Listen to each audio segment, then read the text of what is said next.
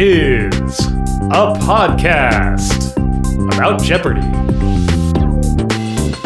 Hello and welcome to Potent Potables, your weekly Jeopardy podcast, where normally two former competitors bring you recaps and analysis of the week's Jeopardy episodes, a deep dive into a topic inspired by one of those episodes, and a quiz. I'm Kyle, and this week Emily's on vacation. We were unable to secure a guest host, so rather than have me monologue through the recaps and analysis of this first week of the Jeopardy High School Reunion Tournament, we're going to do a thing we did uh, roughly two years ago, or a year and a half at least, where we have an episode that we uh, we bring back a couple of deep dives from the back catalog. We like to mention our back catalog, so it would probably do uh, some of our maybe newer listeners a service to to bring back some of the deep dives that we've done. So we have two lined up for you that we chose that we enjoy. My deep dive on jazz history and uh, Emily's deep dive on Arthuriana. And we included the quizzes in there too because we think that's a lot of fun. Uh, so next week we'll be back with a normal episode and we'll be kind of recapping the first two weeks of this um, high school reunion tournament. But for now, we hope you enjoy these uh, gems from the back catalog. When Quincy Jones came to LA, he didn't know Sunset, but he knew of Central Avenue, hub of this music style, and now of a festival for it. Sheila guessed what is hip hop, but that's jazz. Mm, that's jazz. So I I, I, I, I kind of went back and forth on which way to go with this. I was like, do I talk about Quincy Jones specifically, or do I just talk about jazz? So I'm just going to talk about jazz. So this, you know, we might call it a deep dive. This is going to be one of those more like overviewy kind of dives because I know a lot of us know some things about jazz and some of us know quite a few things about jazz. But I want to give like kind of a timeline so that we can really put jazz into like a, a into its actual temporal context because uh, there are different kinds of jazz uh, evolutions of jazz throughout the last uh, hundred plus years, and understanding where those actually fit into like American cultural history is pretty important to actually understand understanding why jazz like sounds the way it sounds and then how it actually played in. So um, I'm gonna kind of do like a history, a jazz history deep dive. Nice. So here we go. The earliest kind of jazz really emerged in the early 20th century, 1900s into the 1910s. Uh, it's in the 1910s, you know, toward the end of that decade that we really get the idea of jazz as a real distinct form of music that you know has certain characteristics and a certain style and uh, that eventually led to the other kinds of jazz that we have. Um, but if we want to look back at the roots of jazz obviously uh, you got to look at the african roots because jazz i mean i'm gonna i'll start out by saying like jazz was created by black people created by african americans perpetuated by African Americans, advanced by African Americans, uh, is very much uh, integral to African American culture throughout the 20th century. Looking at the like the roots of it, there are uh, musical roots from essentially slave music, right? The blues, which evolved from field hollers and African American folk songs, as well as the spirituals that that uh, enslaved people would sing in the fields and also use as kind of a coded language. These early forms of music that were common amongst African Americans in the latter half of the 19th century contributed to the development of jazz, not only because it, it was kind of like a, a sort of unifying style among uh, that subculture, but also because they were able to incorporate African musical style into those things, which, if we think about that, that speaks to rhythm and the importance of rhythm, particularly polyrhythms, mm-hmm. which is kind of the idea of one rhythm being imposed on top of another. So, if you don't know what a rhythm is, a rhythm is simply a pattern of sound, and usually a repetitive or a repeated pattern of sound. And so, jazz we often think of as having a very complicated rhythmic uh, structure, rhythmic kind of identity, and it comes from the African tradition. If you look at the European tradition, the classical music tradition, rhythm was not particularly complex at all. It could it was always like on a beat, halfway in between a beat. That was it.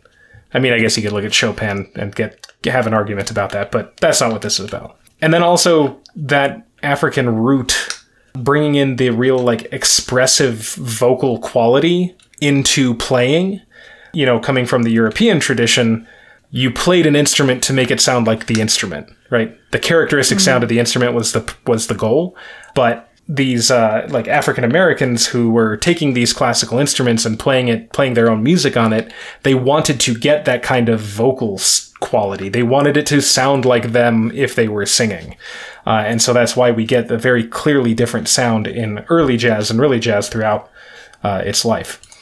Now, I've mentioned a couple of times like classical tradition. Obviously, the instruments that are used come from the European tradition, right? All of the instruments in, in a jazz band were developed in Europe. And when jazz became something that was written, uh, which was not originally, um, it incorporated, you know, the very classical uh, harmonic structures, the the notation itself, as well as uh, kind of an approach to melody and like song structure uh, that all comes from the classical tradition. So jazz is really that fusion of, of the European influence and the African influence.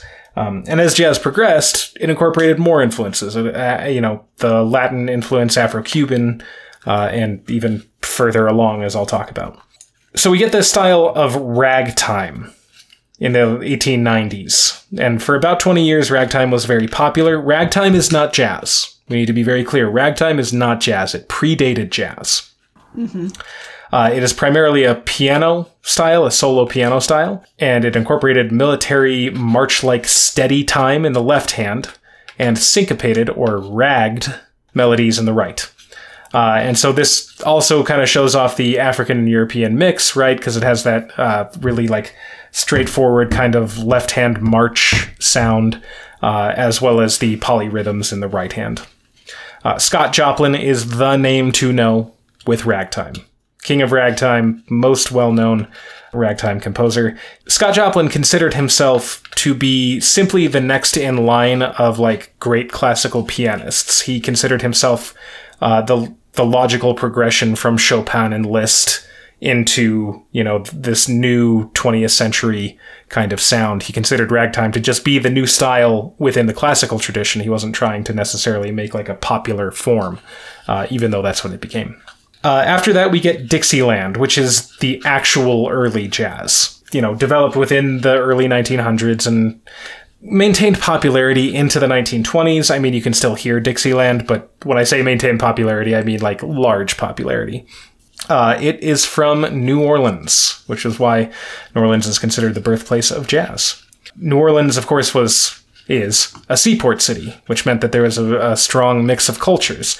And especially before airplanes, you know, it was the hub of uh, international trade, right? If they're gonna, if you're gonna go up the Mississippi or come down the Mississippi, you're gonna go through New Orleans. Uh, it also had influence from French, Spanish, West Indian traditions, Catholic uh, religious attitudes, and it was also a much more uh, it, of all the American cities, black people in New Orleans had more freedoms, right? They they they had more uh, acceptance. Now, obviously, it, they still faced a whole bunch of oppression, but there were more opportunities for them in New Orleans. Uh, and so all of this like mixed together led to the development of Dixieland, which is just when a group of people would get together with, uh, you know, playing different instruments, typically a trumpet, clarinet, trombone, piano, tuba, or string bass, banjo, drums. You know, it could be a mix of anything. And they just played. And there it wasn't written. What they would do was the trumpet would play the melody, clarinet would add stuff on top, the tuba or the string bass would play bass, trombone would embellish the bass line, uh, piano and banjo would do uh, harmonic accompaniment, and then the drums would just keep the beat, right? It sounds really simple, but that style was very different from anything you were hearing at the time. It was very focused on improvisation because only one person was actually playing the melody. Everyone else was just adding stuff to it as they saw fit. And they took uh, influence in terms of, you know, like tunes, source material from anywhere blues, religious music, military music, rag, ragtime tunes, even classical music. It, it, whatever they wanted to play, they just played it. And so this was a big focus on collective improvisation, like I said. Everybody is improvising at the same time, usually without any written music. Uh, some names to remember with this are King Oliver, he was a trumpet player. Obviously, Louis Armstrong began as a trumpet player, even though may be better known as a singer. Uh, Jelly Roll Morton, who claimed to have invented the swing beat. Whether that's true or not, that's what he claimed. So then we get the swing era, also known as the big band era. Uh, this is like the 19 late 1920s up into the 40s. And so this transitioned from Dixieland. So by the end of the 1920s, uh, jazz was developing in two directions that kind of went hand in hand. One was emphasis on the soloist, and one was emphasis on the ensemble. Dixieland music, because everyone was improvising at the same time, it had to be really simple in its concept. Because if you're trying to get complicated, but everyone's making stuff up on the spot, it's not going to work, right? Mm-hmm. So, in order to accommodate more sophisticated music and include more musicians in an ensemble, written arrangements became necessary and much more common in the late 1920s at that point with written arrangements, someone writing down everyone's part and saying, you're going to play this at this time. What ended up happening was, you know, a big focus on arrangers and composers, and also uh, a reduction in that collective improvisation. What ended up happening was they would write in places where individual soloists could take a solo, right? And that's where we get uh, a lot of what we think of as like a you know a jazz band playing a tune. In the middle, there's a solo break where a couple people get up and take solos, and then it goes on to the end. Mm-hmm. That was the format for basically the entire big band era. The ensemble grew into what you might think of. You know, you've got a sax section, a trombone section, a trumpet section, a rhythm section, 15 ish players. And this brought in a new breed of jazz musicians. Many of them were formally educated, you know, classically trained in some way. A lot of them came from brass or military bands and it kind of brought together the musicians who learned by reading music and the musicians who learned by playing music, uh, which, depending on the band, had certain uh, effects on it. Uh, jazz moved its center from New Orleans to Chicago through this period and then to New York, and that's really when New York became the center of jazz because of the recording companies and publishing houses in those in those uh, cities. And this is also when recording, the recording industry actually gets going and the spread of radio, jazz becomes very, very, very popular and learnable throughout the United States uh, during this era. Uh, some of the important people in the swing era are Count Basie, Duke Ellington, uh, Benny Goodman, Glenn Miller, Sarah Vaughan, I mean, there there are a lot. I can name a lot of them. Many of them are band leaders as well as musicians. Duke Ellington, Count Basie are piano players as well as Art Tatum. Also, Benny Goodman was a clarinet player. He was also notably white, and the Benny Goodman Band was the first integrated jazz band. Hmm. This was jazz's most popular period, and hundreds of bands flourished during this time in the 1930s and early 40s. After the stock market crash of 1929, swing helped the country through the Great Depression, right? It, it was an outlet. It was a thing that people could get into. Uh, and also during World War II, it, you know, served as a morale boost. As the, the age progressed, as the, these, you know, 15, 20 years progressed, the arrangements got, got more and more complex. The, the arrangers tried new things, um, and reached new levels of sophistication. Uh, however, before World War II, the weak economy led to a lot of recording companies going bankrupt, but radio managed to keep jazz, you know, popular. You know, obviously I mentioned Benny Goodman and his band, but jazz in in itself like helped to show racial integration in a positive light. The musicians especially, like I'm sure there were plenty of racist jazz musicians during that time, but in a much more uh, a much higher percentage of jazz musicians than the general population were uh, very open to racial integration and you know good examples as to like how to not be racist in that age. Mm-hmm. Uh, so it, it was a good example, and it helped like in whatever was accomplished during that time in race relations. After the swing era, we get the bebop era. And this is you can say like 1940 to 1955 a lot of you know these are overlapping time periods but uh, bebop followed swing. During world war ii many jazz musicians were drafted and called off to war uh, which left not a lot of talent at home for the big bands that were still trying to perform. And because of gas shortages rubber shortages you know all of the resources going to the war effort transportation was difficult so bands couldn't tour anymore uh, there were a lot of midnight curfews because of um, you know rationing fuel for electricity and all that. There was also an amusement tax that was uh, a twenty percent uh, amusement tax at nightclubs that included dancing, as well as a recording ban from July 1942 to November 1943 which meant that nobody could record any new material, which meant a lot of bands broke up. So in the in the years of World War II, the big bands really like decreased drastically in number uh, and many of them in quality. And also kind of because of that or d- during that along with that uh, racism within the music world actually kind of got worse. African american mus- musicians were usually paid less than their european american counterparts. That's mm-hmm. imagine that right they also had to deal with right with prejudice and segregation the whole time no matter where they were. And because of that, most African American jazz musicians became increasingly disenchanted with swing music the more they watched their innovations capitalized on by European Americans. Uh, you think of like the Glenn Miller Band, all white musicians playing pretty watered down jazz, right? That's palatable to mass audiences of white people. Uh, and a lot of black musicians were like, well, we got to do something else. This isn't our music anymore. Right? So that's where bebop comes from. Bebop was art music, not entertainment music. If you if you can think of bebop in your head right now, some examples, it's not for dancing. Yep. It's not meant for that. It's just for listening. You sit and listen. Uh, it removed jazz from the mainstream of popular commercial music. Bebop musicians considered themselves artists, not entertainers, and it was a conscious attempt on the part of young African American musicians to open new channels of improvisation and create a music which reflected the seriousness of their endeavors. Now, I love bebop, but it makes sense where it comes from, right? And so mm-hmm. bebop groups are generally small, right? If you think this is kind of a pendulum swinging back out of the large large ensemble, small groups that we usually call combos. You know, usually five players maybe, you got bass, drums, piano, and then you got a horn player or two, right? Trumpet, saxophone, typically, and that's it. It's very difficult to play. It was designed for improvisation, not elaborate arrangements.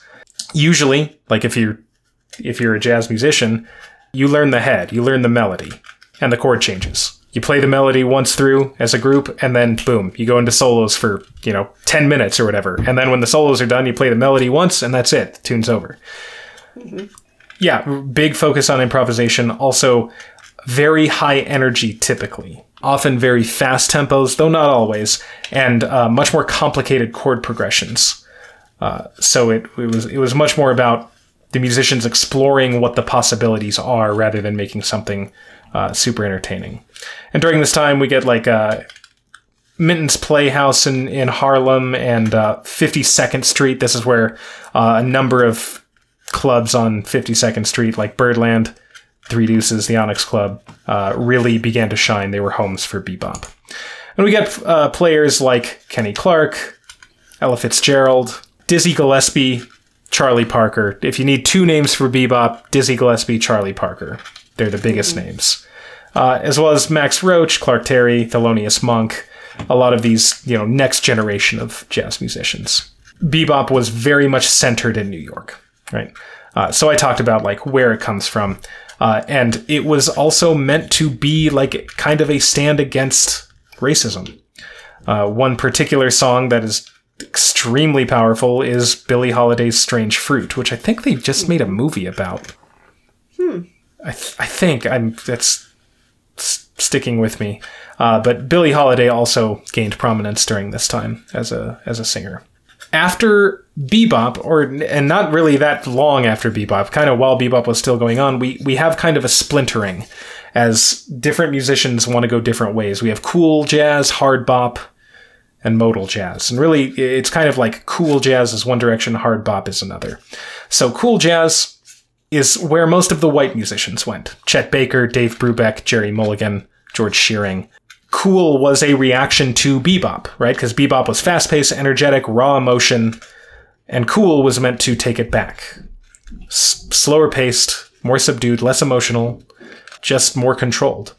Um, less complicated chord progressions, less uh, intricate melodies.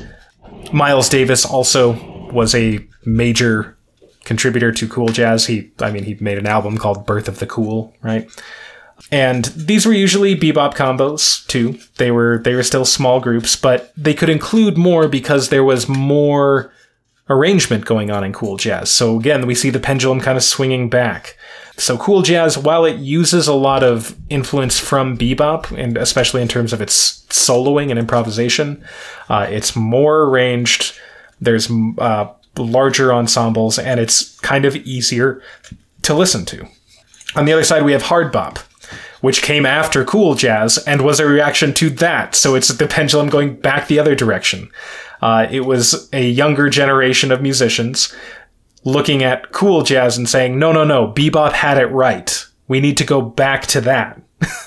um, and so this is happening during the 1950s. Cool jazz is kind of like 1949 into the early 50s.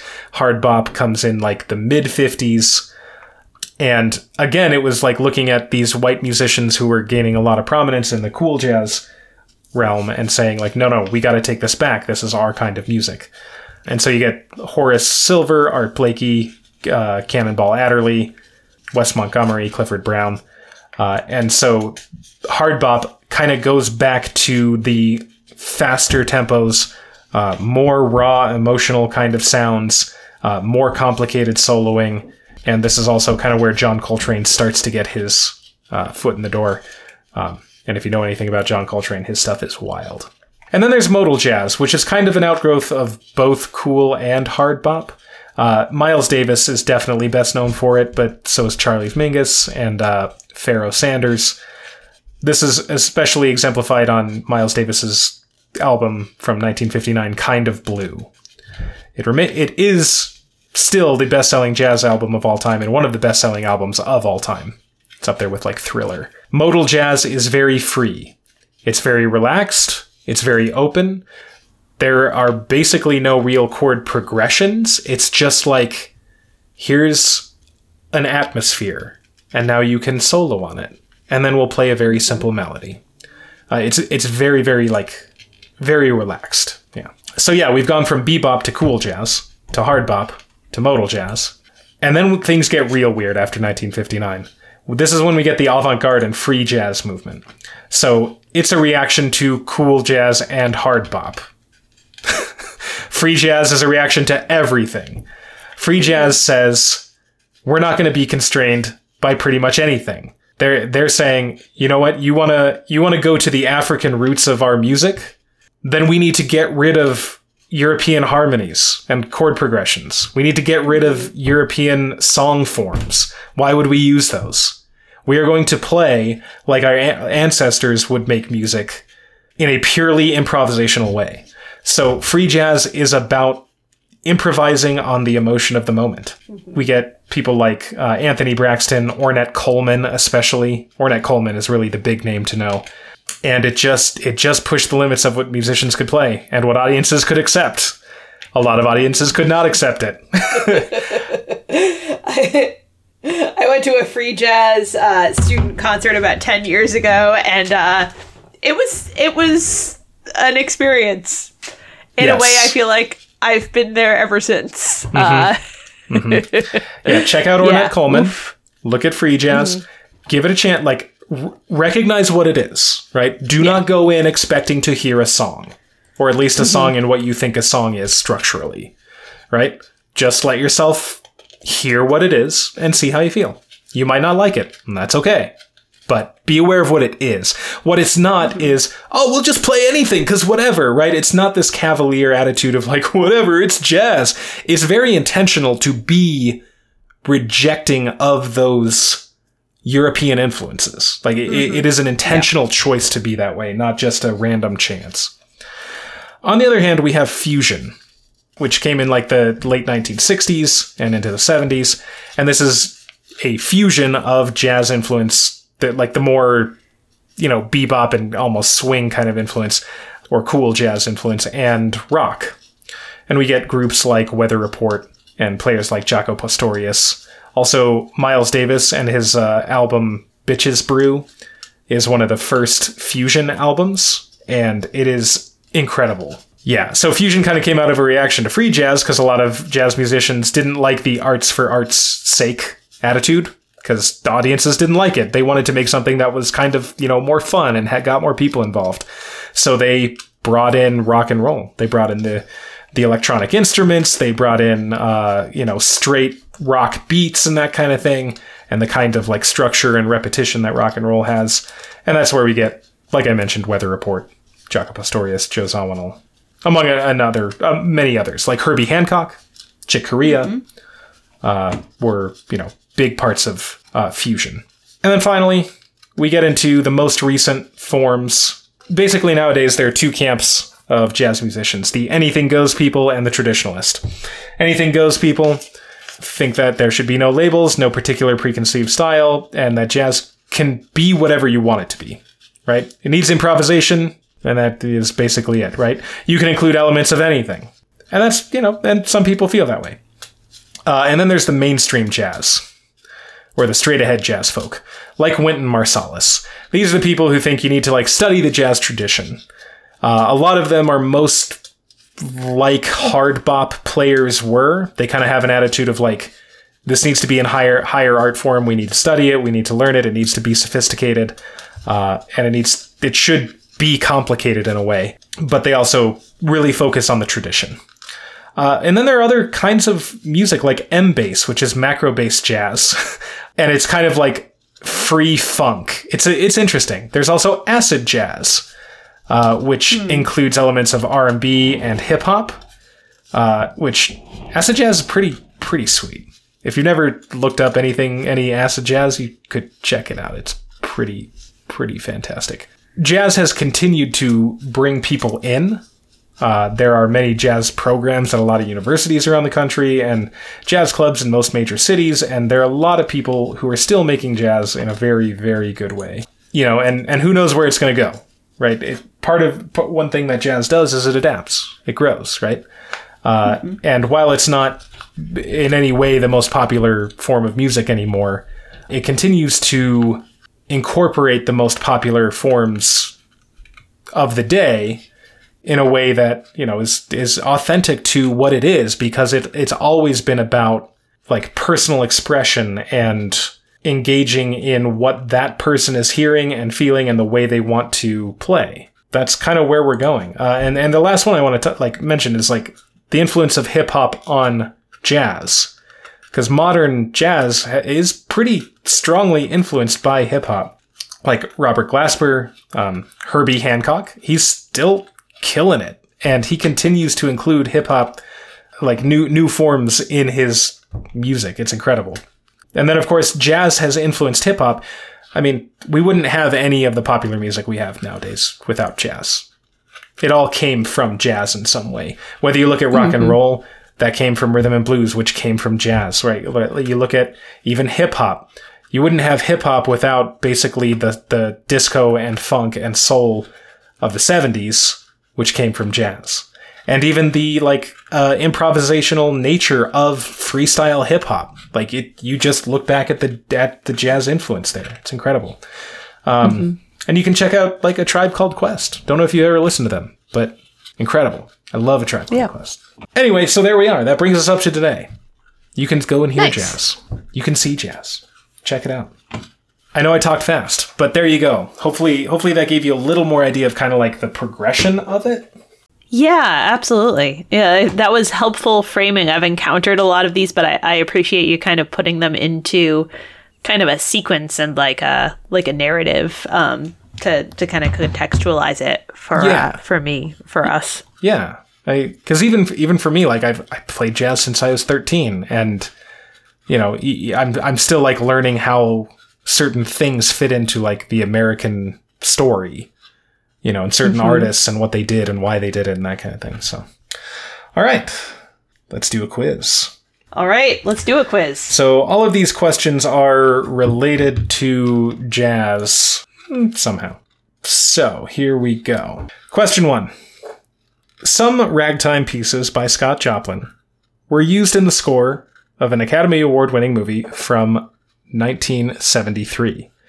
The music served to give uh, authenticity to the setting, and it was starring Robert Redford and Paul Newman. What was this film? Robert Redford and Paul Newman. I have a guess. I'm not super confident, but I'm thinking about the song The Entertainer, which I think is not Joplin, being associated with the movie The Sting, and that feels like the right time period for me, and that's my best guess, so I'm going with it. Y- you are correct. It is The Sting, and The Entertainer Yay. is Scott Joplin. Oh, it is Scott Joplin. Oh, okay. Cool. I did not know that. Uh, I obviously didn't know that because I just said the opposite of it. yeah, no, it is uh, from 1902. It, was a Scott Joplin piece, but yes, it is the I Sting. no idea. Nice. It's so like it's so associated with the Sting uh, mm-hmm. in like when I've encountered it that I assumed it was like in the style but written for the movie. Nope. Um, huh? Absolutely not. Yep, you got it. All right. Nice. Question two. In a first season episode of The Office, Steve Carell's character, Michael Scott, says that football is like rock and roll. It's just bam, bam, boo. And this sport is like jazz, you know? You're kind of doopy doopy doo, doopy doopy doo. It's all downbeat. It's it's in the pocket, like doopy doo, doopy doo, dappa da. What sport is he talking about? Huh. I mean, I'm sure I've seen the episode, but I don't know. Thinking about baseball, thinking about golf. In the pocket makes me think of pool, but I don't think I'm not going to go with I'm going to go with golf. Let's go with golf. It is not golf. That is the basketball episode. Oh, oh, okay. Play basketball right. in the warehouse. I really sorry. Yeah. I thought that would be a thought that would be a sorry. slam dunk for it, you. It's, it's been a Kyle.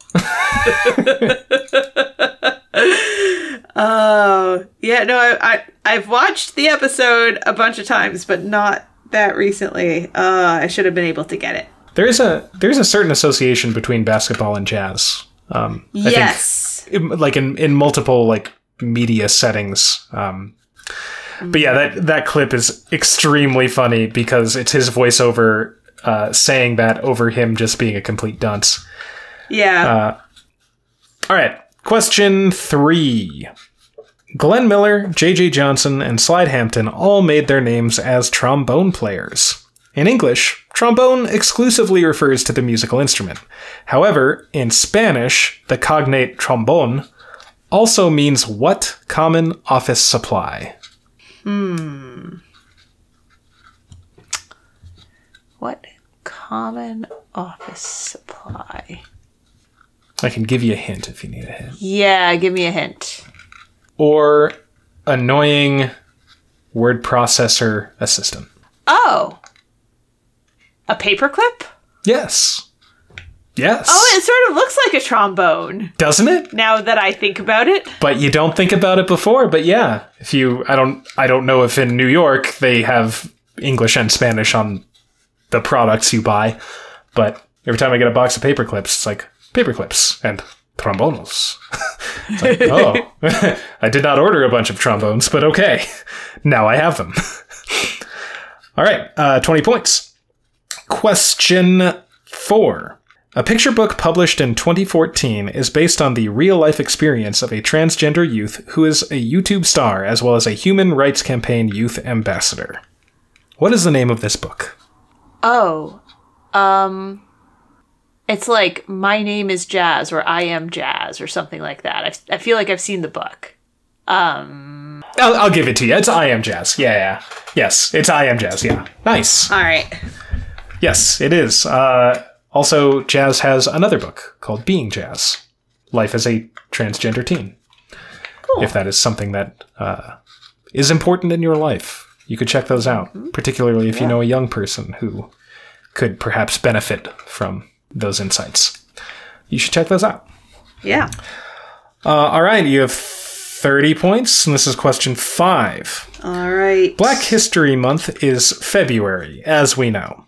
Jazz Appreciation Month, however, is which month? It shares this month with Autism Awareness, Cannabis Awareness, Soft Pretzels, Fresh Celery, Canine Fitness, and, appropriately, Financial Literacy.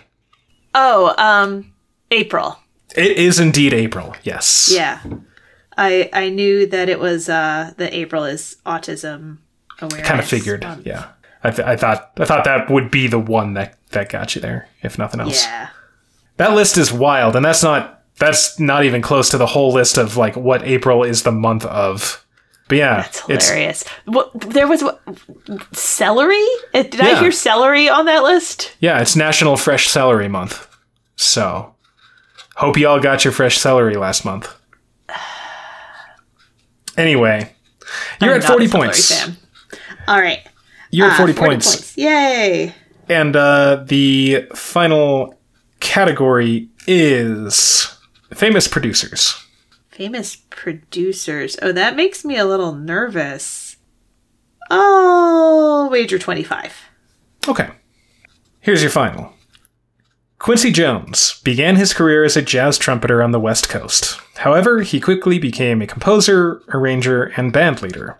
He wrote arrangements for Frank Sinatra and led his own band on a European tour. However, he is perhaps best known nowadays for his role as a producer, particularly for what late pop royalty? Late pop royalty. I don't actually know it, but from the wording, I'm going to guess Prince. Ooh. I am suddenly realizing that that is a huge misdirect that I put in there. No, it is not Prince. It is Michael Jackson. Oh, okay, all right. I Um. I had I had King of Pop in my head, and I was like, oh, that'll be a dead giveaway. But no, of course, Prince. Like, oh, of course. I, it didn't even cross my mind that Prince would It was also very be like, impressive neg bait. oh my god, I'm I am sorry. I'm sorry that I misled you like that. That's so. You know what? Like, I, I appreciate good neg bait. Um,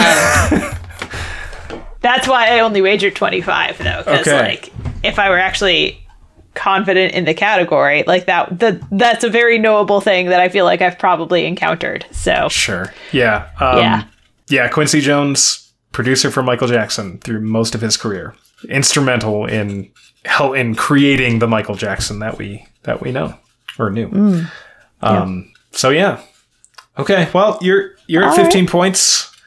Uh, gave it to you a little rough there at the end, but you, that's you okay. did We have to we quiz. have to blow a final question from time to time. Yeah. Yeah, I mean, hell, I, I blew that microwave question a few weeks ago, so it's fine. and that one, that one was a layup. That was easy. All right. So this one is there were actually two separate triple stumpers, both of which fit into what I'm doing today. Yes. So in Name the Movie King at the $800 level, we had First Knight, and the correct response there was King Arthur. We joked around about that a little bit. And then uh, on Friday in Novels Since 1900, at the $800 level, there's a weapon in the title of this modern updating of an Eng- ancient English legend by T.H. White. That one's The Sword in the Stone. That was a triple stumper as well. Um, both of those are adaptations of Arthurian legend. Um, So Arthuriana uh, is is what we're talking about today. I am not talking about the content of Arthur Arthurian legends themselves. I'm not going to be walking us through like Arthur and Guinevere and Lancelot and Galahad and you know whatever. Like we'll uh, we'll touch on that a little bit. I'm going to assume that everybody has some basic familiarity. There could be a whole deep dive or two or three into those topics. Um, uh, but Arthurian legend is the source material uh, for a huge amount of significant uh, works of literature and film and other stuff. Um, and it comes up a lot uh, in all kinds of expect- unexpected places. Um, I certainly can't cover like every like time somebody referenced King Arthur, um, but we're going to talk about kind of the development of Arthurian legend um, and some of the major uh, Arthurian works, like in, in like in more modern culture as well. So, I learned a new term this week: the matter of Britain, capital M. The matter of Britain uh, is an umbrella term for the body of medieval literature and legendary material associated with Great Britain and Brittany, and the legendary kings and heroes associated with it. Arthurian legend makes up quite uh, like a like I think the majority of the or you know a, a large amount of the matter of Britain, um, but the matter of Britain is like all the kind of legendary like British stuff.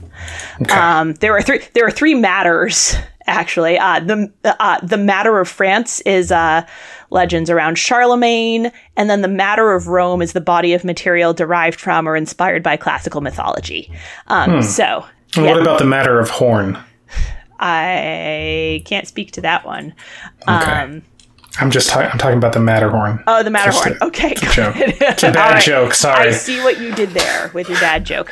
All right, all right. So, um, medieval sources of Arthurian legend are divided into pre-Galfridian and Galfridian or post-Galfridian texts. Galfridus is the Latin form of the name Geoffrey, and so we uh, we divide Arthurian references and texts into before and then after Geoffrey of Monmouth's so- pseudo historical Historia Regum Britanniae, History of the Kings of Britain, uh, which was written in the 1130s.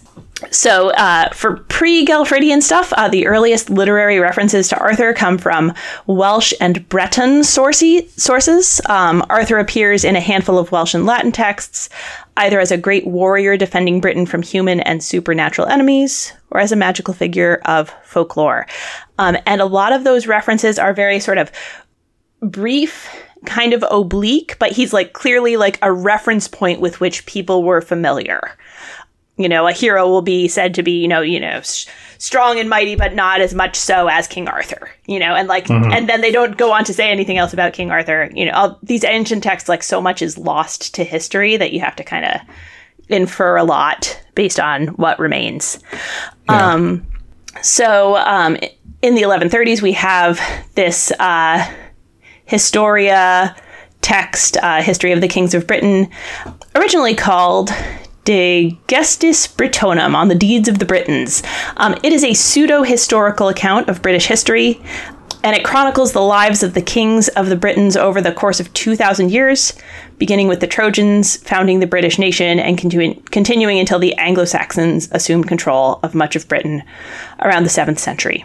It is made up of 12 books, and it, by book six, Merlin and young Uther Pendragon appear. Um, in book seven, we have a series of prophecies attributed to Merlin. Um, book eight continues with Uther's reign. Books nine, 10, and 11 focus on Arthur. Um, maybe some of 12, to the article that I looked at, uh, combined the summary of 11 and 12. It was written in Latin, um, but translated quickly into Norman and later other languages and was widely influential.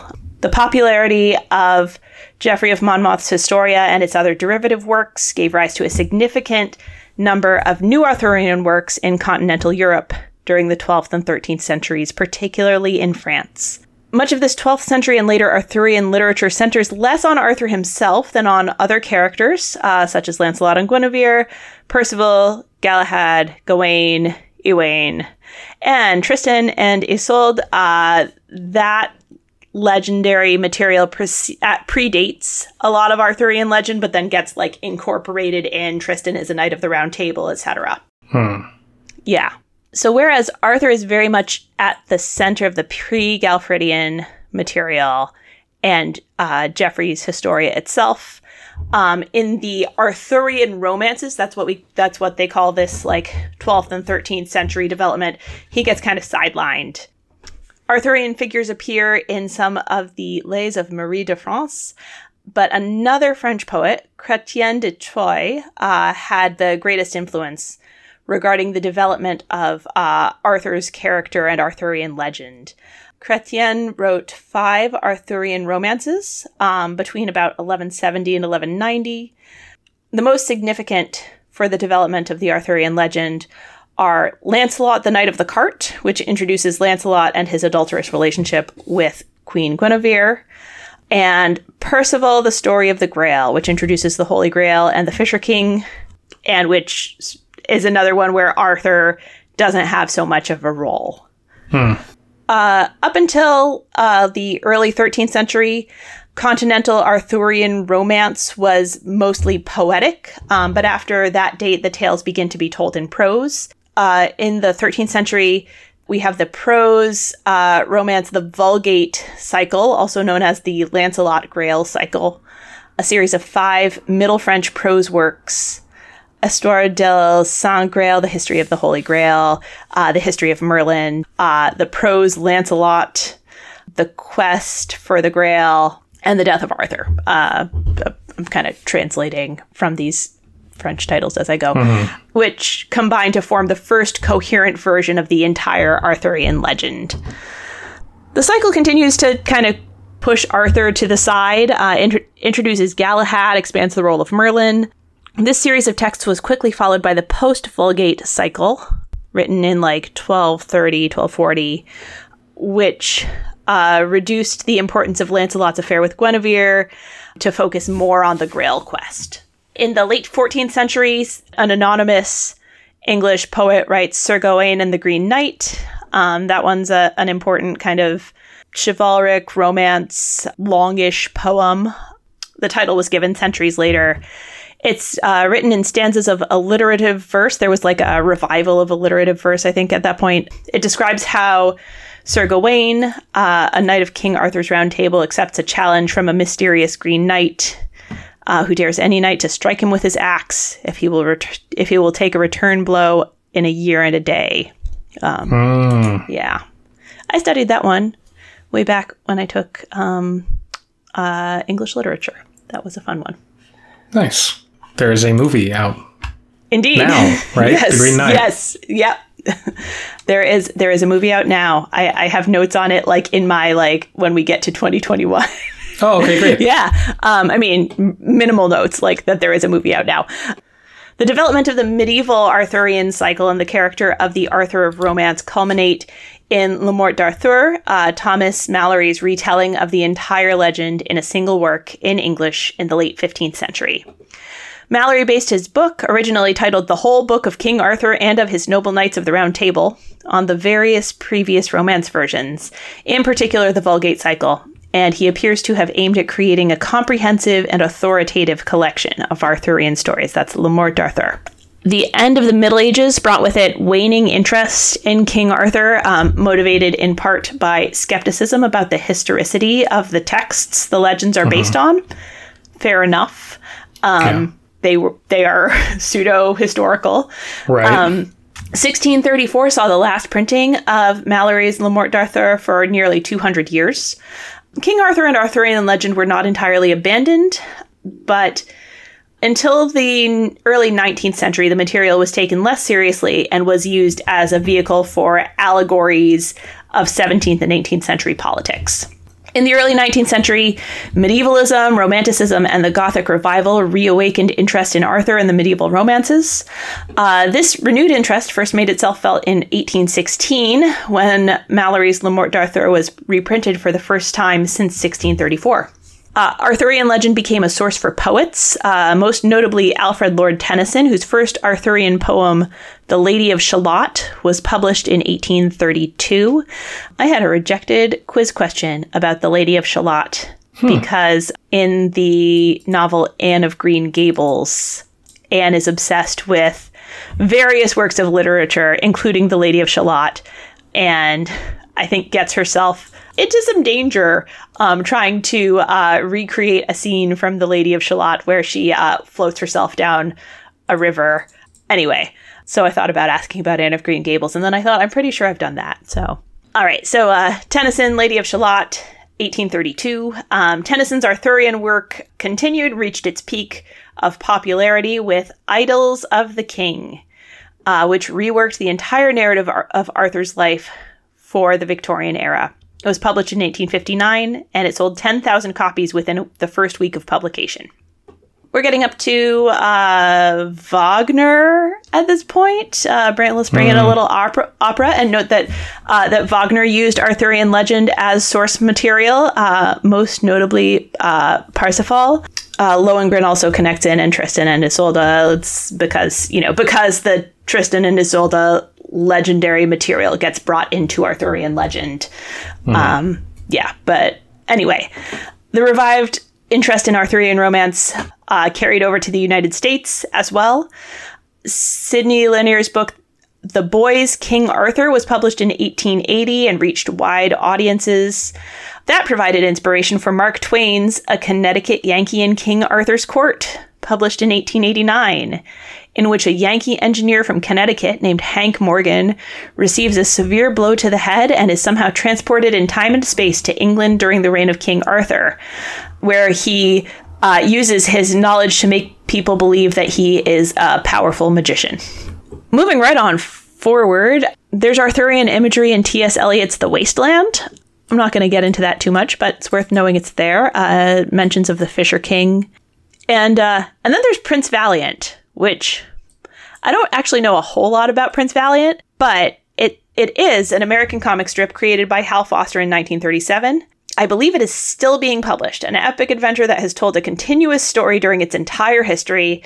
The full stretch of that story now totals more than 4,000 Sunday strips. Wow. Uh, yeah.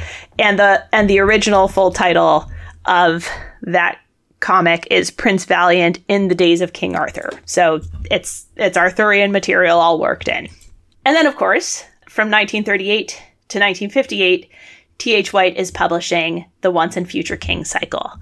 Uh, the Sword in the Stone is published in 1938, detailing the youth of Arthur. The Queen of Air and Darkness in 1939. Oh, or I think it was maybe published originally as The Witch in the Wood and then retitled when he um, published the complete cycle. I'm a little confused about that. Um, the Ill Made Knight in 1940, uh, dealing mainly with Lancelot. And then the fourth part, which was first published in the composite edi- edition, collecting all four books and revising some of them slightly, is The Candle in the Wind. And that composite edition, the Once and Future Kings cycle, is published in 1958. The whole thing is based on Malory's Morte d'Arthur. That's where it sort of draws its source material. Uh, Roger Lancelyn Green of the Inklings uh, is is uh, a popular author at this time. He publishes King Arthur and His Knights of the Round Table, a retelling of Arthurian legends um, intended for a child audience. He also published a retelling of um, like Robin Hood lore, which I think might have been like where I read and learned Robin Hood lore. I think it might have been his book. Uh, his King Arthur book was first published by Puffin Books in 1953. It's been reprinted many times and was reissued again in 2008. So that one's kind of still in circulation. Um, I mean, as are many of these. But I uh, think I thought of him as like a little more vintagey. Um, hmm. Yeah, The Dark is Rising is oh yeah yeah that's that's Arthurian also mm-hmm. um, is a young adult series by British author Susan Cooper five fantasy novels for older children and young adults um, published between 1965 and 1977 it depicts a struggle between forces of good and evil called the light and the dark, and it's based on Arthurian legend, Celtic mythology, Norse mythology, and English folklore. And it was it was pretty critically acclaimed. There's lots of children's and adult books about about King Arthur. A couple of others that stuck out for me. Um, uh, children's author Rosemary Sutcliff had a number of Arthurian and Arthurian adjacent novels for children. John Steinbeck wrote a retelling of the Arthurian legend. like more of a straight retelling, not like an East of Eden retelling. The Acts of King Arthur and His Noble Knights, which was left unfinished at his death, um, but was published po- published posthumously. He began his adaptation in November 1956, having long been a lover of Arthurian legend, and uh, and it was published in 1976.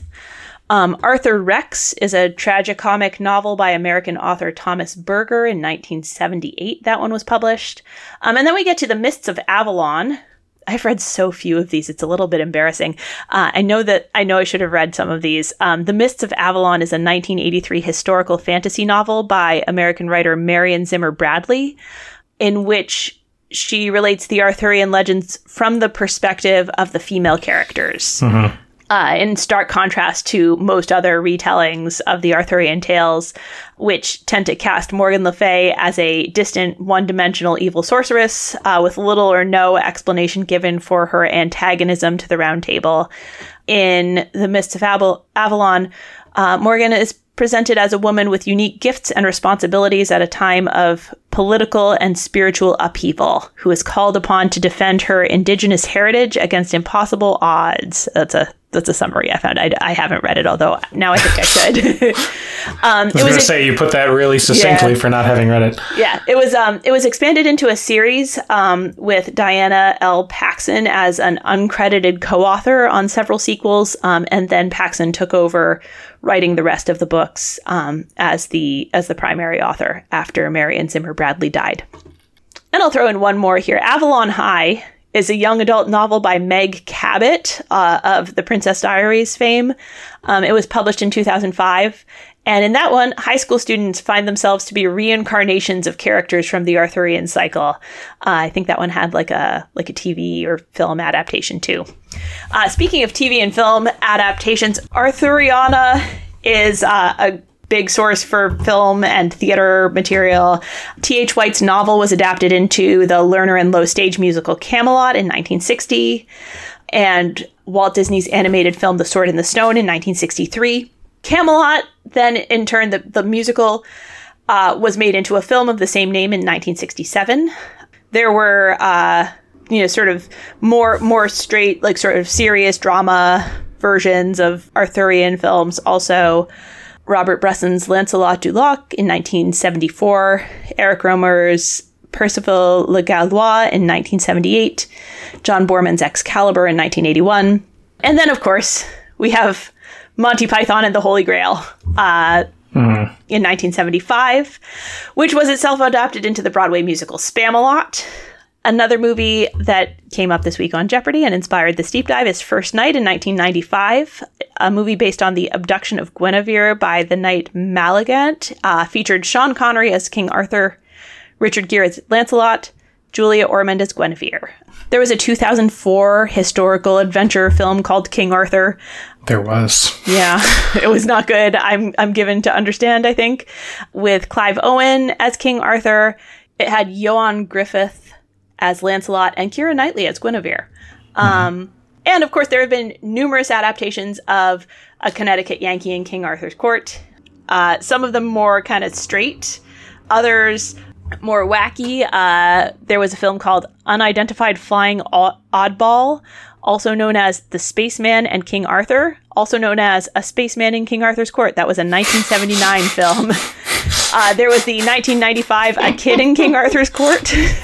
um, in 2001, there was um, Black Knight with it was Martin Lawrence, right? Uh-huh. Yeah.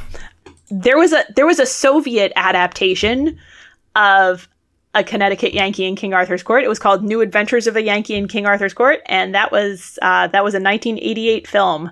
Okay. Yeah, and there was a TV film starring Whoopi Goldberg in 1998 called A Night in Camelot. And then, of course, taking us to the present day, uh, there's the 2021 film The Green Knight, directed by David Lowery and starring Dev Patel as Gawain. Um, so that's by no means an exhaustive list of Arthur in film and literature. I have not even touched on music other than Wagner, uh, television, board games, video games. There are loads of books and movies that are fairly direct retellings of Arthurian material that I didn't include here because there were so many that I tried to prioritize the ones that are especially well known or influential or just kind of, you know, amused me. Um, sorry. I, I, made sure to get the well known and influential ones and then others that mm-hmm. I was mm-hmm. like, oh, that'll that'll add some variety. you know and then beyond that, there are other works that are Arthurian inspired, but less directly, or where Arthurian material is one small part of a larger whole. Like every time travel series has a King Arthur episode. Um, it does seem that way, doesn't yeah, it? No, I think they all do. Um, they have uh, to. But we've covered uh, the origin of this of these legends and some of the most famous major works of Arthuriana. So that's where we're going to stop. And then I'm going to cover some of the other like more oblique stuff in the quiz.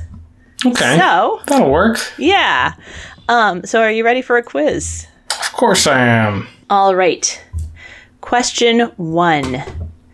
What American singer, songwriter, and activist sang her original song, Sweet Sir Galahad, in her set at Woodstock after debuting it on the Smothers Brothers Comedy Hour? She worked closely with Bob Dylan and Pete Seeger, and her Woodstock set also included We Shall Overcome. Oh, I know this. We Shall Overcome. I can I can hear it. I just can't remember who it was. Um Oh, is it? Am I am I am I pushing myself down the wrong direction? Singer-songwriter activist makes me whew, that makes me go to Nina Simone. So I'm going to go with Nina Simone. Ooh, um, that's not correct. It's Joan Baez. Joan Baez, of course. Yeah. I knew that. Oh, I knew that. I knew that. I don't know why I couldn't. Mm, okay. Mm. Yep. Yeah. Um, she's uh, she's actually slated for a Kennedy Center honor uh, still, still, you know, with us, still working, still singing. The ceremony to honor her and the other Kennedy Center honorees has been pushed back due to the pandemic. Um, but next time they have that, she will be honored. All right. Question two. King Arthur's name has been borrowed by a company which is now headquartered in Norwich, Vermont, where visitors can browse their wares at the company store or attend classes. What does this company sell? It might help to note that many of their signature products were sold out or very low in stock in March of 2020. They've since they've since been restocked. They're fine now. Sure. I don't know if this is too obvious, but feels like that would be masks. Mm. That's not a bad guess, but this is the King Arthur Flour Company. Okay. Yeah.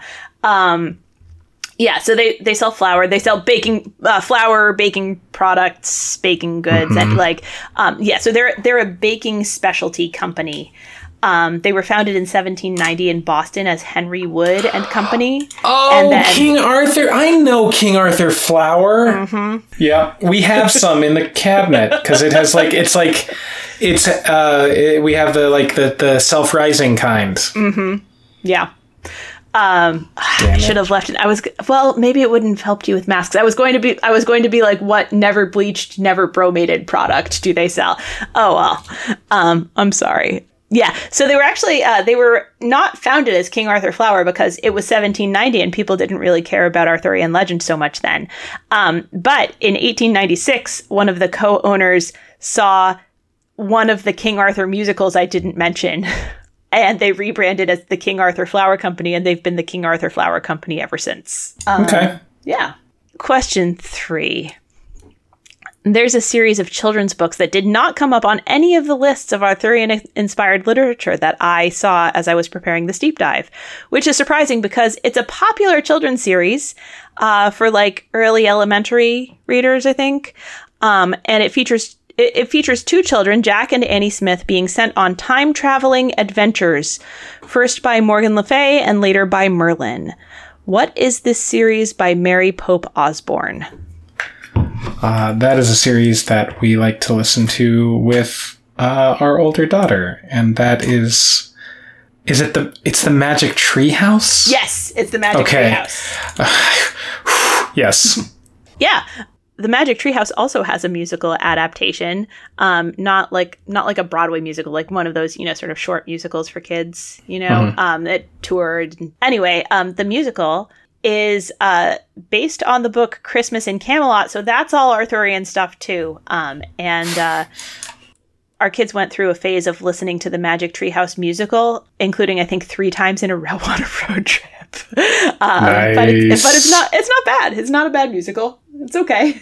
All right. All right, so you're at 10 points. Question 4. What 1980s animated television television series included an episode titled A Decepticon Raider in King Arthur's Court? This is the more obscure of the franchise's King Arthur inspired material. There was also a 2017 film starring Mark Wahlberg that was apparently terrible. Yeah, I haven't seen the Wahlberg movie. Uh, that, that would be Transformers. That is Transformers. Yes. And the the movie in question is Transformers The Last Knight. It was apparently nominated for 10 Razzie Awards. okay. All right. So you're at 20. Turning this around.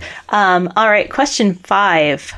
Arthuriana features prominently in comics. I only touched briefly on Prince Valiant and not on any of the other stuff, but there's King Arthur material all over uh, comics.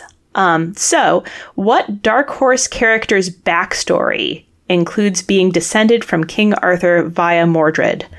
This character was played in film by Ron Perlman in 2004 and by David Harbour in a 2019 reboot.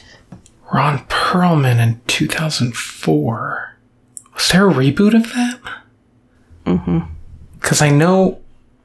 I mean, I, I'm pretty sure I remember what Ron Perlman played. Um, Ron Perlman was also in the 2008 Sequel to it? sequel. Yes. Okay, then, yeah, then that, that. I'm pretty sure that's Hellboy. That is Hellboy. Yes. Hellboy on his human side is descended from King Arthur. Interesting. I did not really pay much attention to the movie, so if that was mentioned, uh, I wouldn't have caught it. I don't think it came up in the movie from what I saw. Um, that's all in the in the comic stuff. But like, I figured you probably were not like like asking like deep detailed questions of like you know Hellboy like this series like issue number six like felt a little uh a little heading more toward the minutia side of trivia. um, Sure. so I figured I, I figured I'd uh, make a connection to a um a more familiar popular culture rather than be like, have you read all of this series? Like I have, I have not. Yeah, sure. Yeah. All right. So you're at thirty points, and uh, we're gonna call our final category board games. Okay. I do like board games, and I have played board games. So I'm going to bet it all. All right. So for 60 points, Shadows over Camelot is an Arthurian themed board game published by Days of Wonder. It's an example of what type of game? Other games of this type include Pandemic, Hanabi, Arkham Horror, and ironically, one of the two sets of rules of the Landlord's game, which was the precursor to Monopoly. Oh, okay. Uh, I don't know if this is this might be too general of what you're for what you're talking about, but it's a cooperative game. That is exactly what I'm looking for. Yeah. Yes. Okay. Yeah. Um, Sweet. Yeah. No. Uh, yeah. I've heard of I've heard about that from the uh, from the landlord's game. Hmm. yeah. So um, the landlord's game um, was an anti-capitalist game. Yes. Um, there were two sets of rules. One in which you try to um, drive your opponents into bankruptcy while accruing as much money as you can. And in the other set of rules, you try to collaborate to build prosperity. The concept was stolen, and only the first set of rules made it into uh, Yep. the game that we all know and hate. Um, Yep. yeah. Uh, but uh, yeah, I haven't played Shadows over Camelot. I have played actually all of the other three I mentioned, although I tried to find sort of the ones that seemed like they come up a lot or like have gotten a lot of awards or like a you know of the of the list of cooperative games I looked at. Yeah. So yeah, in a cooperative game, you and the other players are collaborating to try to beat the game together, as you, Kyle, know. Have you played Hanabi before? I have not played Hanabi. Hanabi Pandemic. Yeah, Hanabi's really fun. Um, and, and quick once you once you learn it, which is nice. In Hanabi, you are fireworks manufacturers trying to uh, get all of your like fireworks made before before you uh, before before there is an explosion. Nice. Or something like that. Arkham Horror I've only played once and we got very very confused. Um, but Pandemic, Arkham Horror has a lot to it. Yeah. I went back and forth about like Betrayal at House on the Hill has like has the cooperative beginning, but then it's the, not. Yeah, the, but then it's like everyone against like whoever. Uh, Which is the best part. Oh, I love so being good. the traitor. Um, all right. So, listeners, you want to play Betrayal at House on the Hill. It's so it's so good. Good. And it's different every time. Mm-hmm. All right. So, this has been board game nerdery. we're we're a Betrayal at House on the Hill fan cast now. Um, yes. Yes. Uh, no, seriously. Um, thank you for uh, for listening to my deep dive and making a podcast with me and uh, geeking out about board games. And thank you, listeners, for spending your time with us. Uh, make sure to subscribe wherever you get your podcasts. Leave a rating or review if you would. If you want to check out our Patreon, it's patreon.com slash potentpotables. And if you have friends who watch Jeopardy, let them know about our podcast. You can all find us on Facebook at Potent Potables, on Twitter at Potent Potables1. Our email address is potentpotablescast at gmail.com, and our website is potentpod.com. We will be back next week with another week of Jeopardy recap. Uh, so until then, may your minds be quick and your buzzers be quicker.